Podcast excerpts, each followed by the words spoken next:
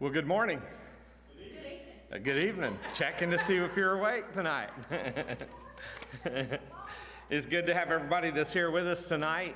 Uh, thank you for being there with us online also. So, want to welcome you there. If you're on Facebook, YouTube, Twitter, uh, any of those platforms, be sure to heart, to like, to share, uh, subscribe, uh, follow us there, uh, do all those little things with the notification bells, and comment. If you want to leave a prayer request tonight, do that on Facebook uh, for the live. You can do it on any of the others, and we'll see it. Uh, but we only will look at the live for the Facebook. And then welcome to those who are listening on our phone live streaming. We have quite a few who do that uh, on the telephone there, so thank you for being there with us.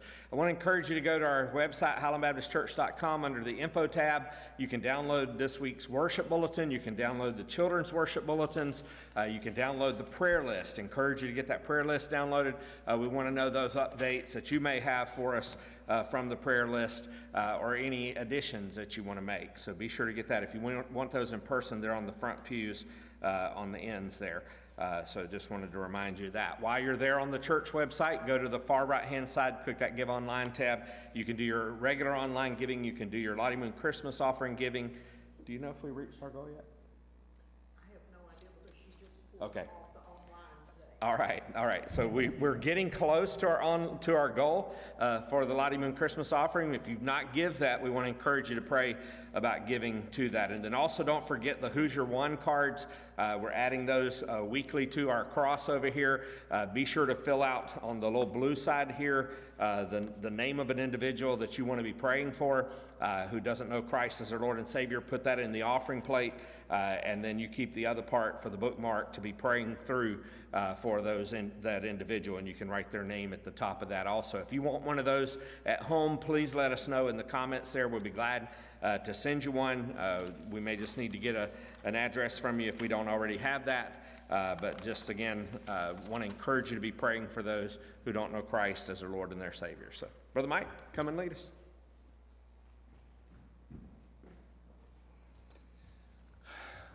Hey, everybody, take your hymnals and turn to 142. 142. Miss Pat?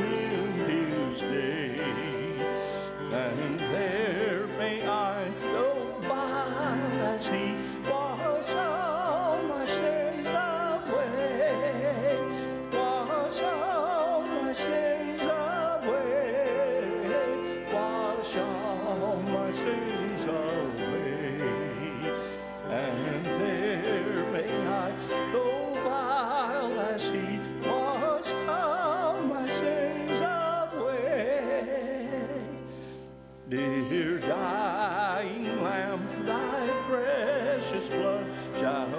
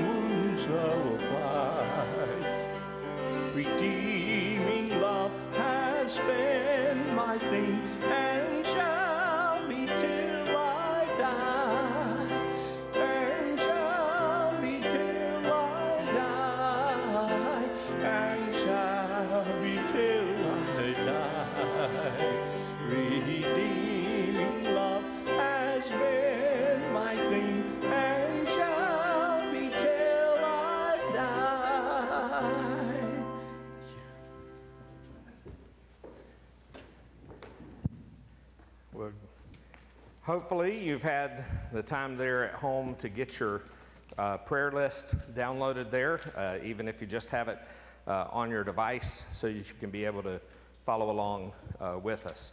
So I have my device here open to Facebook. So if you have any comments, any prayer requests that you need to share, I want to encourage you to take the time to do that. So, on our Highland Baptist Church family uh, side there, I just want to uh, go up to about Bill Warren uh, on the bottom of the list there. Um, just want to continue to remember uh, him in prayer uh, with his medical issues. Rick German.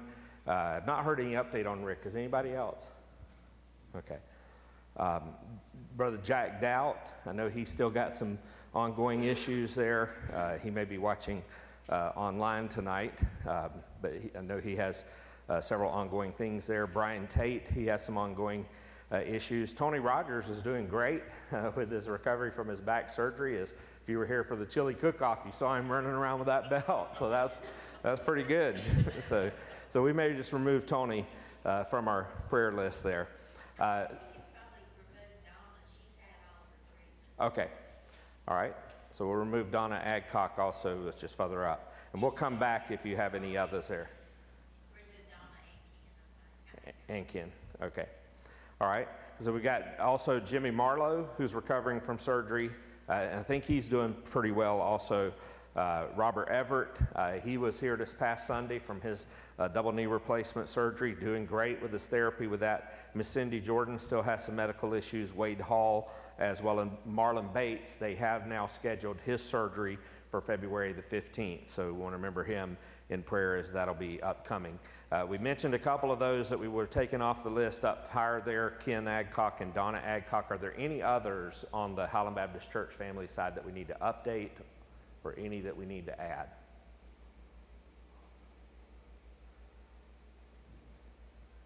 And I do see Brother Jack is watching online there. So.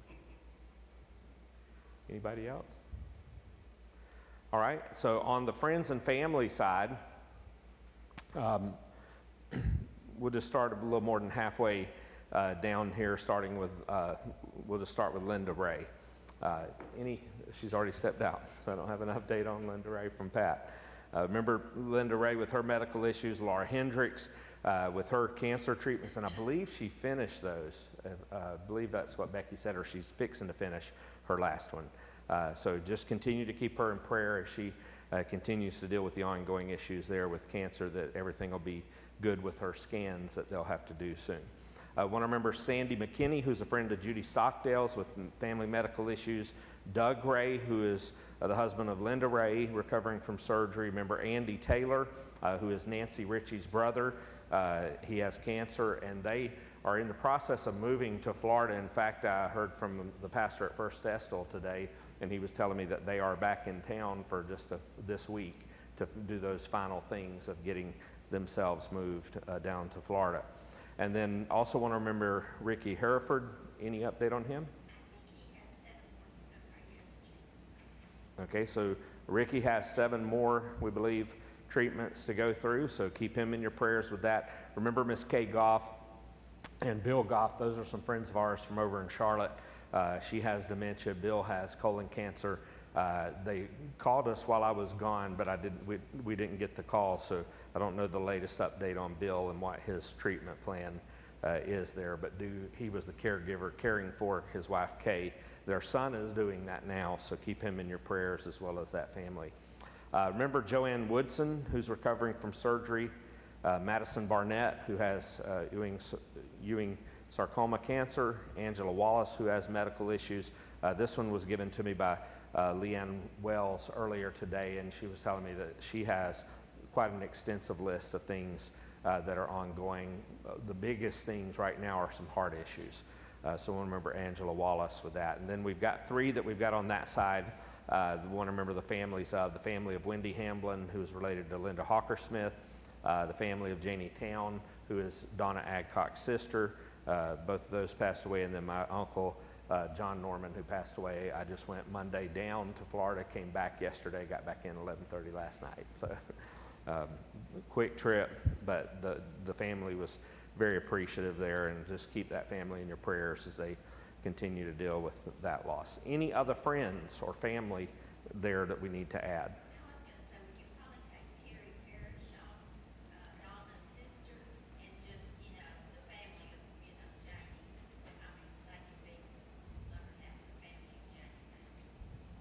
Okay, all right. So we'll take uh, Terry Parrish, who's the sister of Donna Adcock, and she's sort of included there with the family of Jamie Town in her passing. Any others? I'm looking on Facebook and I don't see any other updates there right now. All right, on the nursing home list, um, Yes, we did get the changes here. So Mary Campbell, uh, who's at NHC, Peggy Eggleston at Life Care, Susie Barton, who's at NHC, uh, Bertie Davis, who's at Brookdale. I think I heard that Bertie was having some issues with swallowing, uh, so keep her in your prayers with that. Uh, Miss Janet Carter, who's at MacArthur Manor over in Manchester, Floyd Prince and Sue Prince, uh, who are both at Morning Pointe. Uh, and then Miss Beverly Daniels, they were moving her from Manchester Rehab to Morning Pointe. So uh, I'm assuming I got that word last week before I left this coming Monday. So hope they may have done that uh, since I got the last word. But they're moving her to Morning Pointe. And then Myra Watson is at Morning Pointe, and they are uh, bringing in hospice for her. So I want to keep her and that family in your prayers. Any others that we've missed? Any others you've thought of? All right, again, there, if you're online and you don't get that uh, typed out or written before we go to the Lord in prayer here in just a moment, uh, we will look back at the very end, and even if we don't catch yours at the very end, uh, we will get those added to the prayer list if you make that comment uh, there. So let's go ahead and go to the Lord uh, in prayer for tonight. Heavenly Father, we just want to thank you for your grace and your mercy and your loving kindness. We thank you, Father, for being the awesome God that you are, that you have created us, you sustain us, you provide for us, you protect us. Uh, many times when we don't even realize it. Uh, so, Father, we just want to give you the glory and the honor for how you have faithfully uh, had your hand upon us, uh, how you have faithfully led us and guided us through our lives, even when we didn't always listen, even when we didn't always obey the things that you've told us to do. And that brings us to the place, Lord, of confessing our sins before you because we don't want anything to hinder our prayers with you. We want you to hear our prayers, especially as we're praying on behalf of individuals for physical healing, but even more importantly, for those for spiritual healing, for salvation uh, in their souls. And so, Father, we ask that you would forgive us and cleanse us of all of our unrighteousness in our lives. Lord, bring it to the to, to out into the light that we might understand it and know it and confess any sin, whether it's unknown or known. Uh, Father, whether it's something we've committed against you or we failed to do that you've told us to do, maybe we've sinned against a brother or a sister in Christ or someone else. Father, we just want to confess all of those things before you tonight and ask you to forgive us specifically of those sins that you bring to our hearts and to our minds. Father, we just ask you to forgive us for not being as faithful in our walk with you as we should, whether that's in reading the scriptures or whether that's in spending time with you in prayer or whether that's even in sharing the good news of the gospel with those who are lost around us. Father, forgive us for where we have failed you. And we ask, Lord, for you to cleanse us with the precious blood of Jesus Christ, to wash us white as snow, to use us, Lord, in your kingdom work. And Father, we just want to come before you tonight. We've mentioned uh, many of these people by name. Uh, others that are on this list that we maybe didn't mention them verbally, but you know their situation. Uh, you know their, their physical need that they need, and you are the great physician. So we just ask God for you to divinely intervene in their lives right where they are right now at this moment. Uh, Lord, just touch them with your power. Uh, bring about a, a, special healing miracle upon their lives, Lord, that there'd be no other way to explain what happens than it was the hand of God. And Father, I pray that they would be used by you to be a witness of you and your, and your power and your, your saving grace and your mercy. Father, I pray that uh, you would be with each one of these individuals to walk with them through, uh, some through the valley of the shadow of death, some through trials and tribulations physically and otherwise. And Father, we just pray that they will find their strength, uh, their support in you each and every day to keep pressing forward one moment at a time, one day at a time, to follow you uh, to the best of their abilities in the power of the Holy Spirit. uh, in their hearts and in their lives. So, Lord, bless them in a powerful and a mighty way. And use us, Lord, as a church, as believers, as their friends, to come alongside them and to be a blessing to them in whatever way that you might open the opportunity for us to be. So, Lord, we ask your blessings uh, on all these things. We ask, Lord, that you would be with unspoken needs that we may have in our hearts. And we know that you know those things, Lord. There's none of the things in our lives that are too big for you to handle. You are a great and an awesome God. And we just ask for you to shower your grace and your mercy and your loving kindness upon us. Lord, give us a peace that passes all understanding. Comfort the hearts of those who have lost loved ones and embrace them, Lord, in your love to let them know that you are with them, you've not left them nor forsaken them. And Father, we just pray for your will to be done as they continue walking through their journey in life. Father, we want to pray also tonight that as we continue this study uh, in the book of Zechariah, may it be powerful and alive and sharper than any two edged sword. May we see the application from such a wonderful book in the Old Testament that has application and meaning for our lives even today. So bless your word tonight here in the book of Zechariah. Uh, as we look, Lord, at, at, at, coming back to you, as we look at being refined uh, in, our, in our hearts and in our lives with you, I pray that there'll be those things that, that will just stick out to us through your word here. And Father, we just pray that you will be glorified and honored uh, in our hearts and in our lives. We ask your blessings tonight. In Jesus' precious name we pray. Amen and amen. All right, well, take your Bibles, if you will, and turn to the book of Zechariah. How many of you know where Zechariah is at?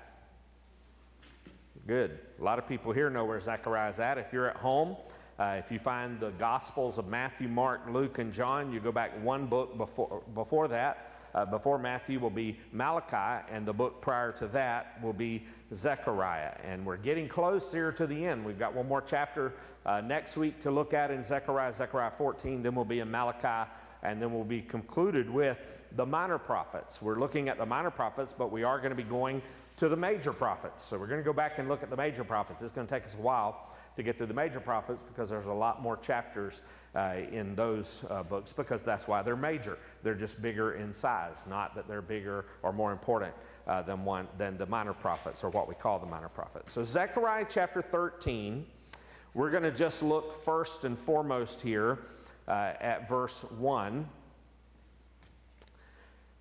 And verse 1 begins and says, and we read this the last time uh, when we looked at chapter 12, because this is kind of uh, uh, the, the conclusion of chapter 12, if you will, because it says, on that day. And that's that phrase that we've been looking at all through the book of Zechariah, on that day, referring to uh, not just the things that are happening in Zechariah's day, but on that day when the Messiah returns again, when he comes, he's coming first, but then on that day when he comes, on that day, there shall be a fountain opened for the house of David and the inhabitants of Jerusalem to cleanse them from sin and uncleanness. So that happened with the first coming of Jesus Christ. When he came and died on the cross, there was a way that was made for, for Jew and Gentile to be cleansed from their sin and from their uncleanness. But the ultimate fulfillment of that is in the, in the final days when Jesus comes uh, to, to establish his reign as the King of Kings and Lord of Lords, that ultimately then there will be no more sin. And there will be no more suffering and no more sorrow then. So the ultimate completion of chapter 13 and verse 1 comes in the last days. And that's why we have that emphasis of on that day, speaking about the Messiah. And so uh, that kind of gives us the, the, the, intro, if you will, to chapter 13. I read this story uh, the other day that said that these two men, they were walking through a pasture uh, when in the distance they saw this enraged bull that was charging towards them. And the man began to run uh, towards the nearest fence. And that bull, he was in hot pursuit uh, after them. He was gaining on them with every step. It became obvious that they weren't going to make it to the fence before the bull made it to them. And so, terrified, one of them shouted to the other and said, John, you got to pray for us. You got to pray out loud. We're in for it. And John said, I can't pray. I've never prayed in public in my life. The other man said, Well, you've got to. He said, This bull is catching up fast. John, he panted and he said, All right. He said, But the only prayer I know to say is the one my dad said every night at dinner. So he prayed, Oh Lord, make us truly thankful for what we're about to receive. now, I'm not sure what happened next, but I do know that that little story brings up a really serious question. How can we give thanks to God when we're in trouble? When our lives are tough, or even when our lives are tragic? How can we give thanks to God in situations like that? Paul wrote to us in the letter to Thessalonica in 1 Thessalonians chapter 5 and verse 18. He said this, "In everything give thanks, for this is the will of God in Christ Jesus concerning you."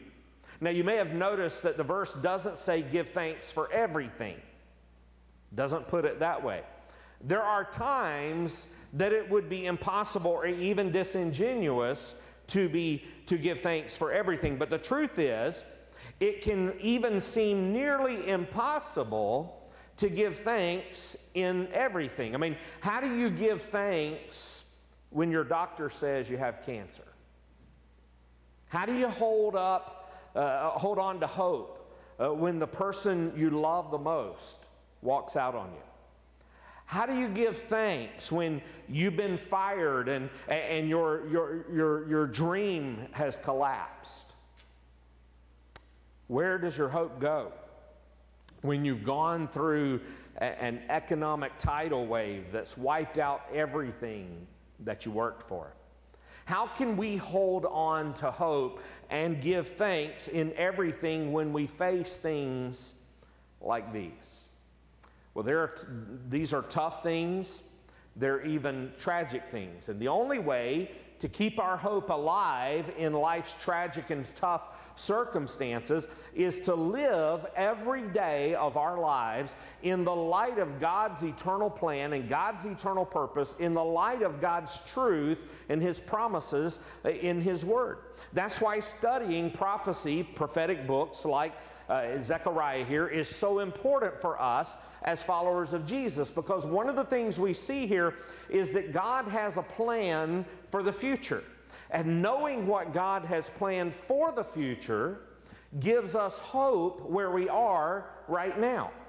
And so the Old Testament and the New Testament is filled with all kinds of promises of the second coming of Jesus Christ. In the Old Testament alone, for every one prophecy of the first coming of Christ, there are eight prophecies concerning the second coming of Christ. The purpose of biblical prophecy is not just to satisfy our curiosity. You know, so often we, we approach biblical prophecy and we think, well, I want to know what the seven means here and what is this figurative thing here that's being described? What is that? And we want to know all these intricate details and we want to satisfy our curiosity. And those things can be helpful if we look at them from the right perspective. But all too often, people look at biblical, biblical prophecy, and as we see here in Zechariah, uh, with the purpose of just satisfying their curiosity. For some people, the primary reason for studying prophetic books or prophetic studies is, seems to be to quench their curiosity or to, to bolster their, their arguments about their, their end time uh, position.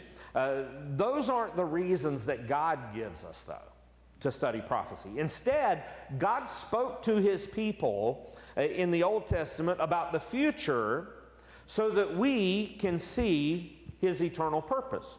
And so, understanding God's unfolding plan for the future ought to empower us in the present to live with hope and to live with victory. Now, Zechariah 13 and 14 really go together, and they're all about giving God's people hope for the future.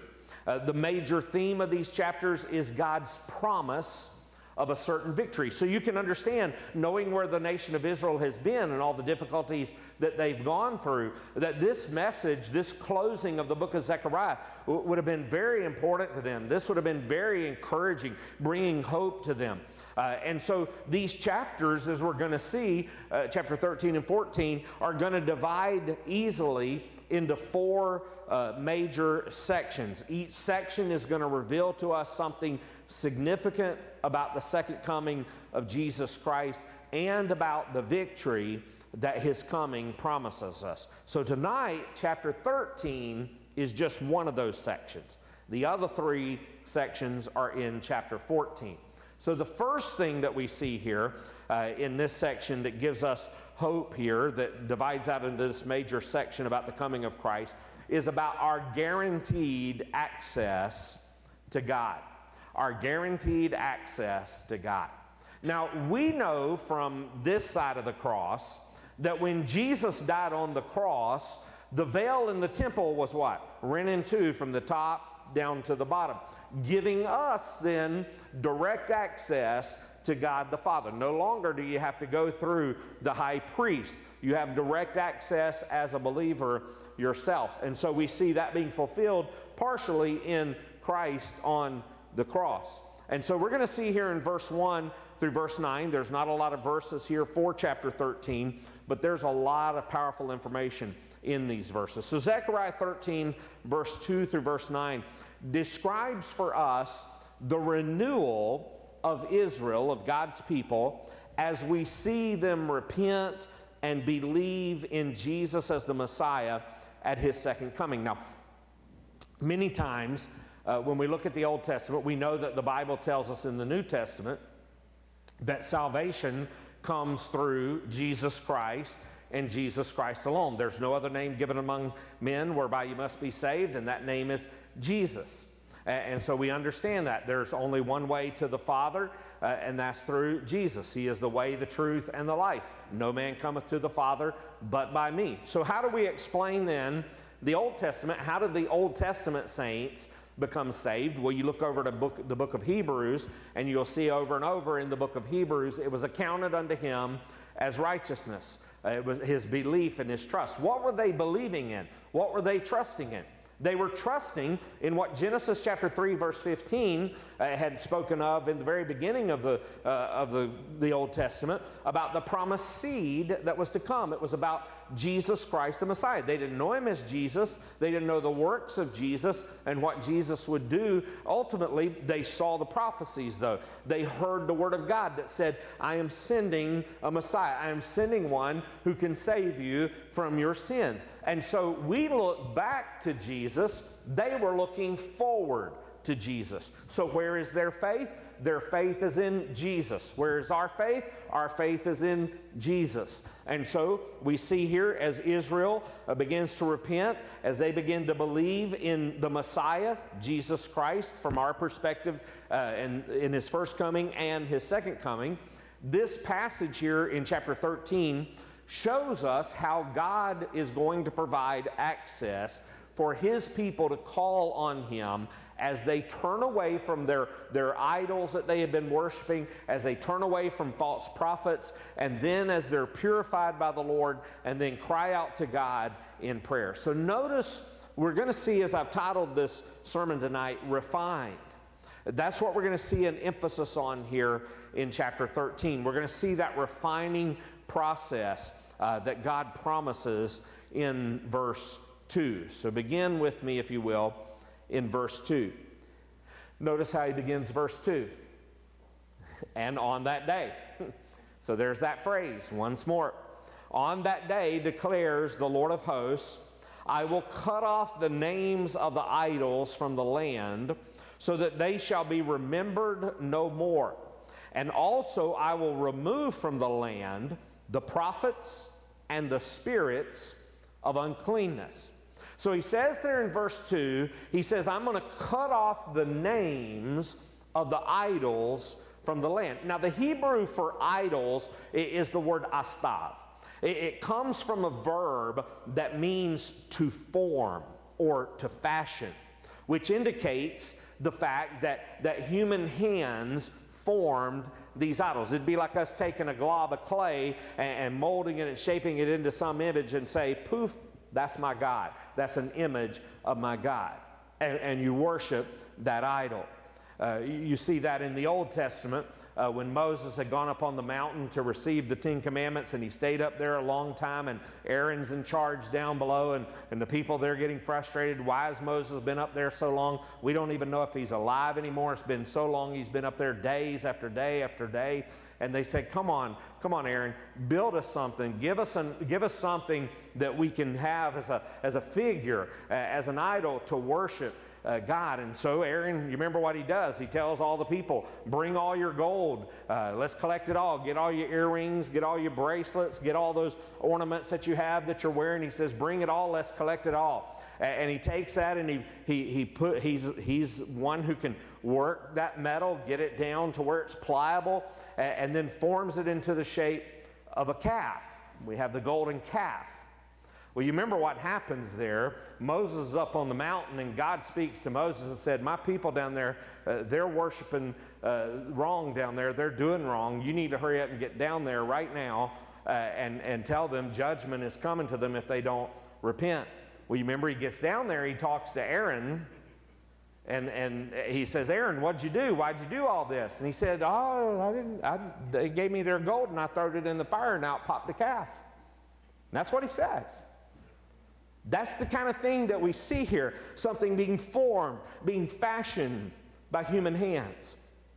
And so, what the Bible says here in verse 2, God says, I'm going to destroy all of that. So, we see the destruction of idolatry in Israel as erasing the names of the idols. And that's significant because the, the, in, in ancient culture, a name reflected a person's character, it reflected a person's reputation, it reflected their essence. So when you got rid of somebody's name, you were getting rid of everything about them their essence, their, their reputation, their character. So to erase the name of an idol indicates there a total destruction of their credibility, of their authority uh, over Israel.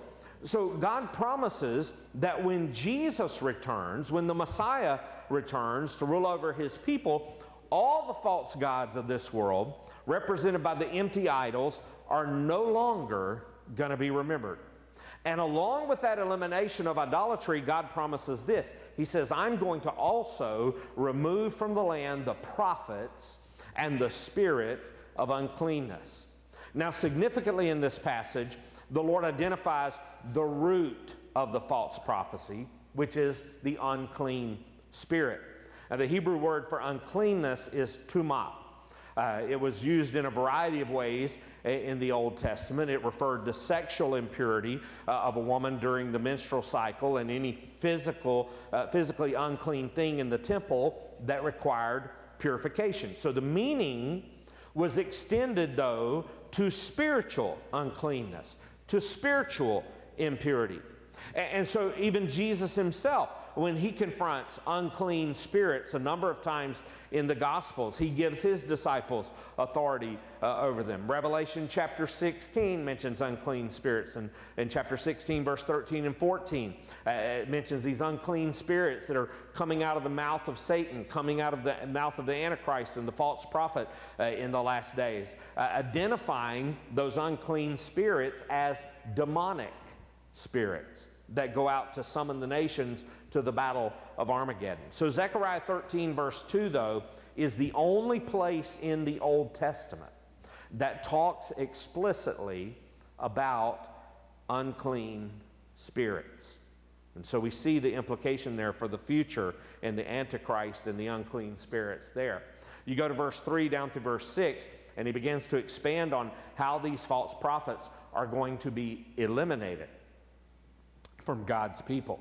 So notice verse 3 down through verse 6. We'll just start with verse 3 to start with. He says, And if anyone again prophesies, his father and his mother who bore him will say to him, You shall not live, for you speak lies in the name of the Lord. And his father and mother who bore him shall pierce him through when he prophesies. I don't know about you, but that's pretty graphic that your mother and your father is going to be the one who's going to kill you for being a false prophet.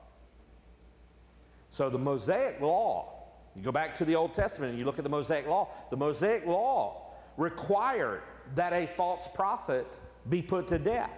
And, and, as the people of Judah turn to the Lord in the last days, God makes this staggering promise that the false prophet's own parents are not only going to accuse them of the crime before God, but they're going to be the ones to actually carry out their own son's execution.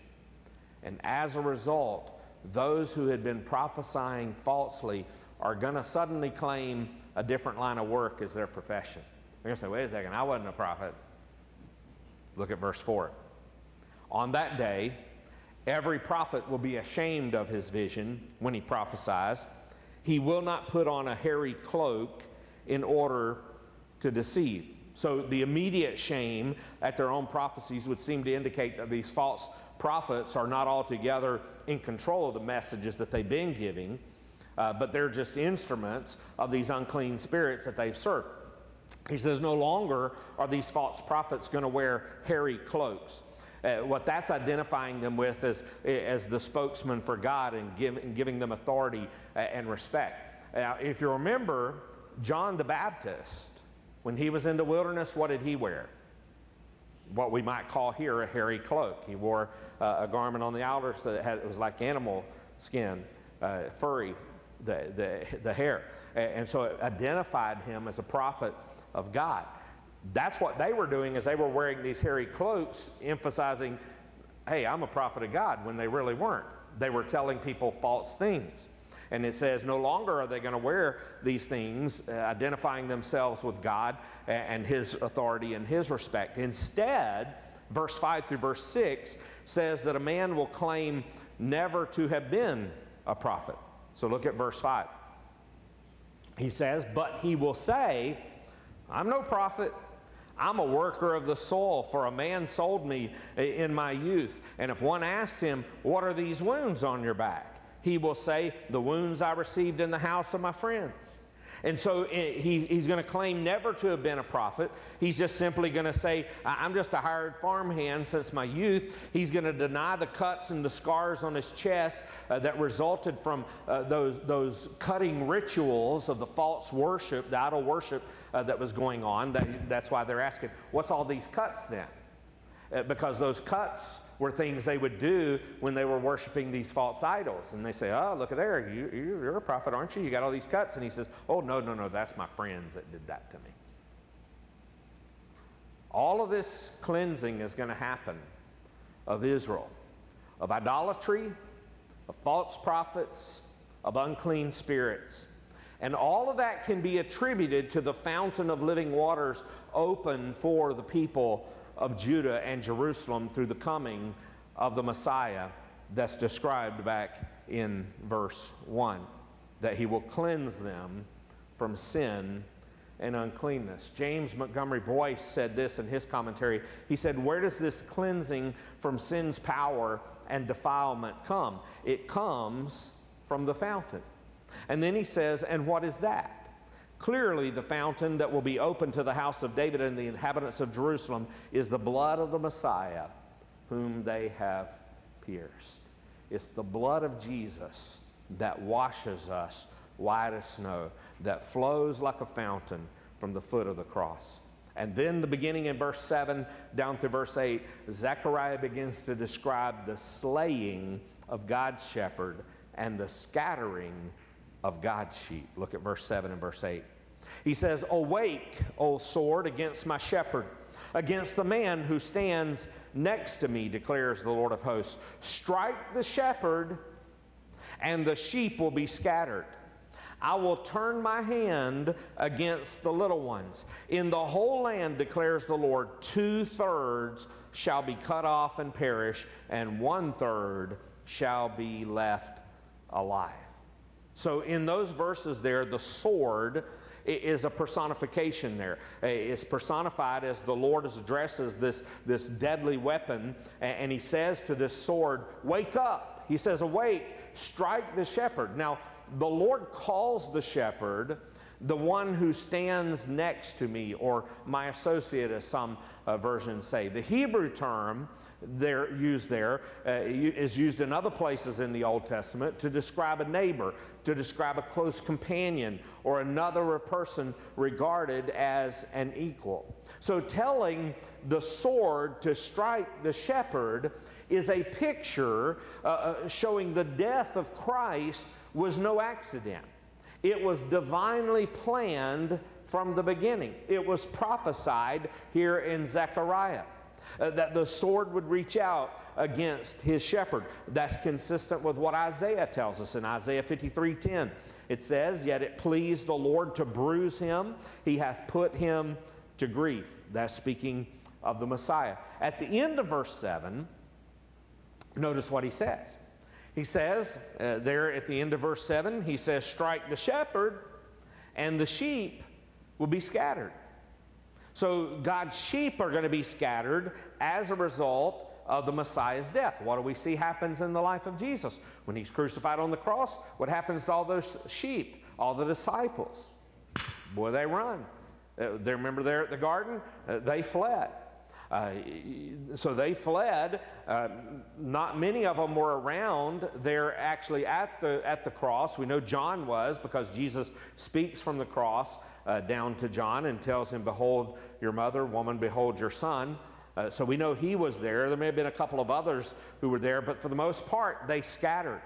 Uh, and, and so uh, we see here Jesus himself even quoted this verse uh, to his disciples on the night before he was crucified. So even before it actually happened, Jesus says in Matthew 26, verse 31, that you remember that prophecy that's back in Zechariah about strike the shepherd and the sheep will scatter? That's about to happen. That's going to happen right here soon. And so the verse, uh, this verse prophesies that the disciples are going to abandon Jesus as he's crucified in Matthew 26, 56. And it also points, though, to the, to the scattering of the Jews when Jerusalem was destroyed. So remember in history at AD 70, Jerusalem itself was destroyed and the Jewish people were scattered. So it's not only referencing his disciples that scattered when he's crucified, when the temple and Jerusalem is destroyed, the Jewish people are scattered. Uh, and you also will see in Revelation chapter 12 during the tribulation uh, the same thing happening. And so it begins to be one upon another till the ultimate climax there in Revelation chapter 12. Now, that phrase, little ones, parallels the sheep. It's probably referring to the first century disciples. It's probably also referring to the unbelieving Jews of all ages. And it's also referring to the faithful remnant of the future. And then, verse 8, Zechariah reveals what's going to happen as a result of God's flock being scattered. What's going to happen? They're going to face a time of crisis that will cut off or destroy two thirds of the flock. Now, that's not what happened in Jesus' day with his disciples. That's something that's still off out there in the future to happen on that day when Jesus comes the second time. When Jesus comes the second time, only a third of the flock are going to survive.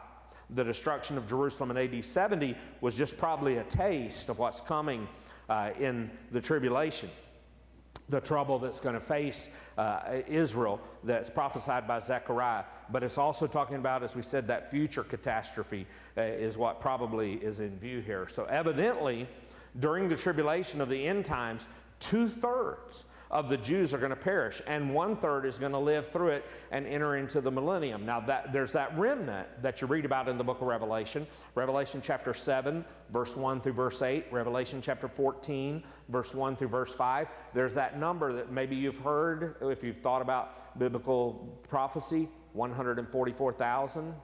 That's the remnant that's left.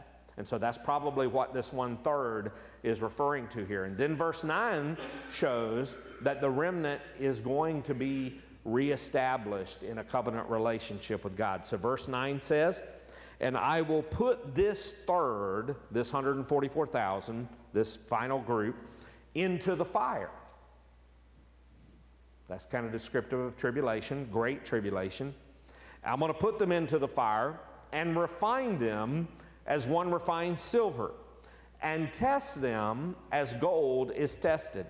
They will call upon my name, and I will answer them. I will say, They are my people, and they will say, The Lord is my God. That's something they have not said yet, that the Lord Jesus Christ is their God. So God promises that He's going to put this third through the fire for the purpose of refining them, to refine them like silver, and also, He says, to test them like gold is tested. So understand, there is this slight difference here, this slight shade of meaning between refine and test. The Hebrew word for refine is saraf, uh, which refers to a, a process of, of purification. The word test is the Hebrew word bakan, which means to examine. It means to prove. When you add those two words together, it, you get a full picture of what God is going to do to the Jews during the tribulation. We see that He's going to purify them uh, of anything in their lives that's impure in order to prove them that he, they are his own redeemed people. So, in the days of Zechariah, uh, a, a, refiner uh, would take the raw gold or the raw silver, they would place it in this ceramic vat, this container. Inside that container was the ore, not just the precious metal like silver or gold, but there would be all kinds of impurities in it, like zinc or lead or, or even salt. And, and that container would then be put into the fire kiln for five days. And during those five days, all of those impurities would separate to the. I mean, you, you ever watch? Uh, you're cooking rice on the on the stove and it boils. Uh, everything begins to go to the edges, doesn't it? I mean, when you you're, you're done cooking and you got to clean the pan that's where all the dirtiness is that you got to get off the pan. All the impurities go there. But that's what happens with this container that's placed in this fire kiln for five days. The impurities separate to the outer edges of the container. Nothing would be left in the middle of the vessel but the pure silver or the pure gold. And so, just like a refiner turns up the heat on gold to refine it, just like the refiner does the same thing with silver to, to make it pliable, to make it moldable, to make it flexible, and then to purify it, God is going to do that to us also as His people. To go through a times of testing and refining to make us what he wants us to be. So that's one of the applications we can get from this passage for us today is that he allows us many times to go through trials and tribulations in our life, times of testing in our life to refine us because you know so often we say that, don't we? We say, "I love you, Lord. I love you. I love you with all my heart." That's just words. You see people do that all the time in, in marriage relationships or in uh, other, other relationships, even before marriage. They say, Oh, I love you. I love you. But there's never any demonstration of that love. It's empty words. And, and so that's one of the reasons He allows us to go through those times of testing and proving you say you love me. Let's find out. Because when you go through the fire, that's when you find out who you really are in here. That's where you find out do you really, truly love the Lord? Or when the heat turns up, do you get out of the kitchen? He allows that to happen even to us, as he's given the picture here of what's going to happen to the nation of Israel. He allows it to happen to us for times of testing to make us what he wants us to be. And He uses those times of testing in our lives many times to bring us to our knees where there's nowhere else for us to turn but to Him so that we will call on Him. Isn't that what it says here in this verse? And I will put, the, put this third into the fire and refine them as one refines silver and test them as gold is tested. And when I do that, here's what's going to happen they're going to call upon my name. And he says, I will answer them. That's the culmination of, of God's work of purifying his people, comes here at the end of verse 9. God makes four statements here to describe the access that he's going to provide Israel to himself, that he's going to provide us as his children uh, to himself uh, after they've been purged in, by the persecution and the tribulation. Notice uh, there's a pattern here uh, of words of they, I, I, and they. So it goes from they, I, I, and they. So he says, they will call on my name. So the call there is more than just a simple, simple crying out to God for rescue, for trouble. We do that all the time. We get in trouble, we do something that's wrong, and we cry out to God, God, get me out of this mess. We, we got ourselves there to start with. But we call on his name to get us out. So it's more than just a crying out for him to rescue us from trouble. Instead, this crying out is a picture of us placing faith in him and repenting, meaning turning away from the direction we were headed. So that's the kind of calling out here we see. It's a calling out of repentance. It's not just calling out for Him to rescue us, it's trusting in Him and, and seeking His uh, forgiveness. Secondly, we see, He says, not only will they call on my name, He says, I will answer them. So God will respond to His people when they sincerely call upon Him by answering them, by accepting them, by forgiving them, by saving them. He says, I will answer. Isn't that an awesome promise for us tonight? To know that no matter where you are in your stages of life, you could be way down here in the valley of life. You, you've messed up, you've sinned, there's sin in your life, and it's brought you way down. And he says, If you'll call out to me, I will answer. I will forgive. I will accept. I will save. I will answer. And then he says, I will say, so here's a second I, I will say, they are my people. What an encouraging thing for us to hear that we can be, if we trust in Jesus as our Lord and Savior, we can be a part of His family, that He says to us, You are my people. For the nation of Israel here, they were fulfilling, his, He was going to be fulfilling His covenant promise to Israel. And he says that I will acknowledge and I will embrace these people, even though they've rebelled against me. I mean, think about all they did in the wilderness. Think about all they did uh, as he, they established the kingdom, as they divided in a kingdom, as they've been taken off into exile into two different places. And now all the judgment that has come upon them, God says, I'll still call you my people. And then he goes back to them in the fourth thing and says, They will say, The Lord is my God. Not the Lord your God, preacher. Not the Lord your God, prophet Zechariah. The Lord is my God. Now, what that word Lord there is, is the word Yahweh. Uh, it's that covenant name of God.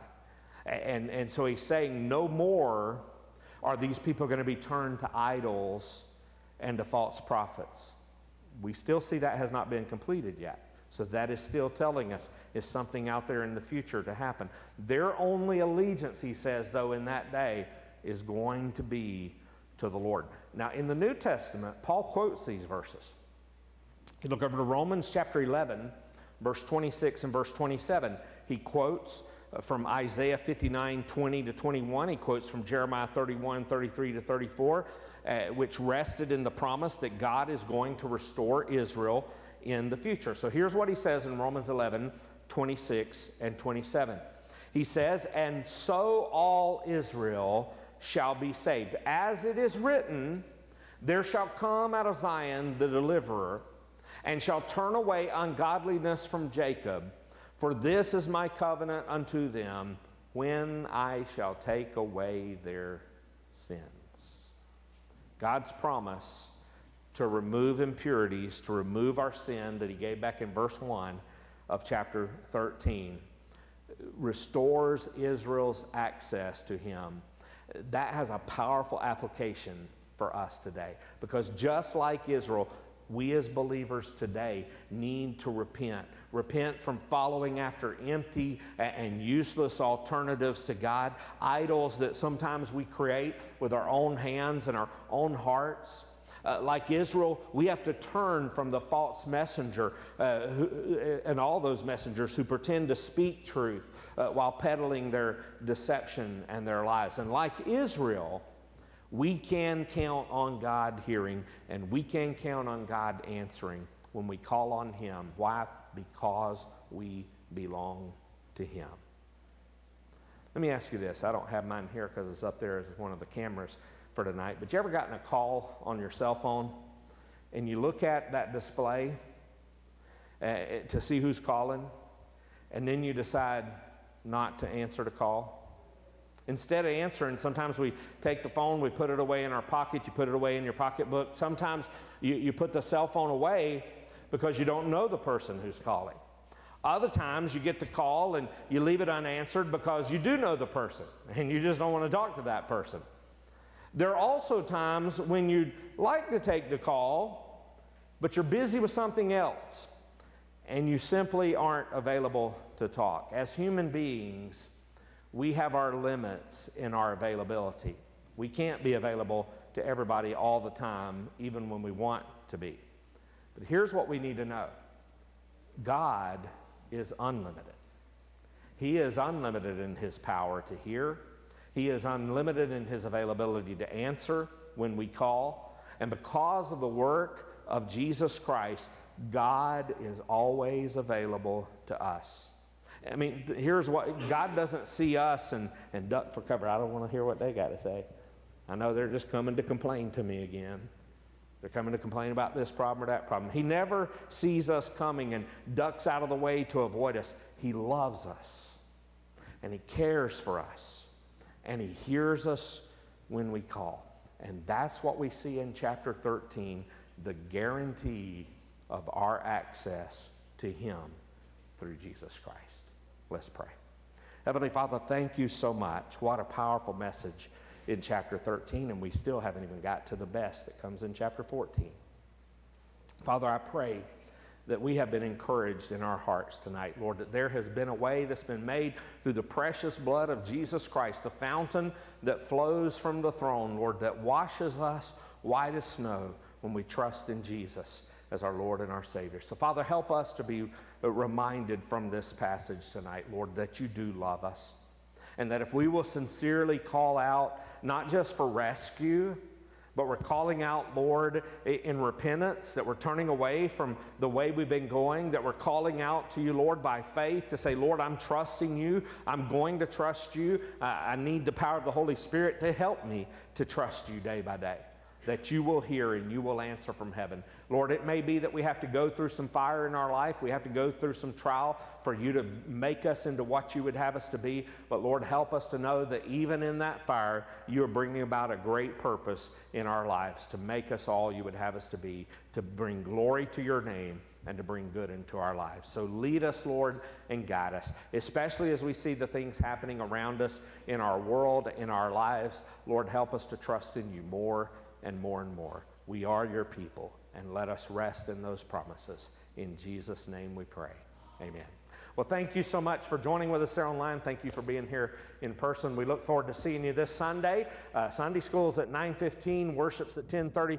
Come and join us in person if you can. If you can't, we, we're glad to have you there. Spread the word, share it with others, uh, with all those different platforms there. Um, anybody did anybody got Facebook open still? I don't, but we'll add your prayer request if you listed a prayer request there uh, to our prayer list. So thank you so much for being with us. We'll see you this coming Sunday. You have a blessed week.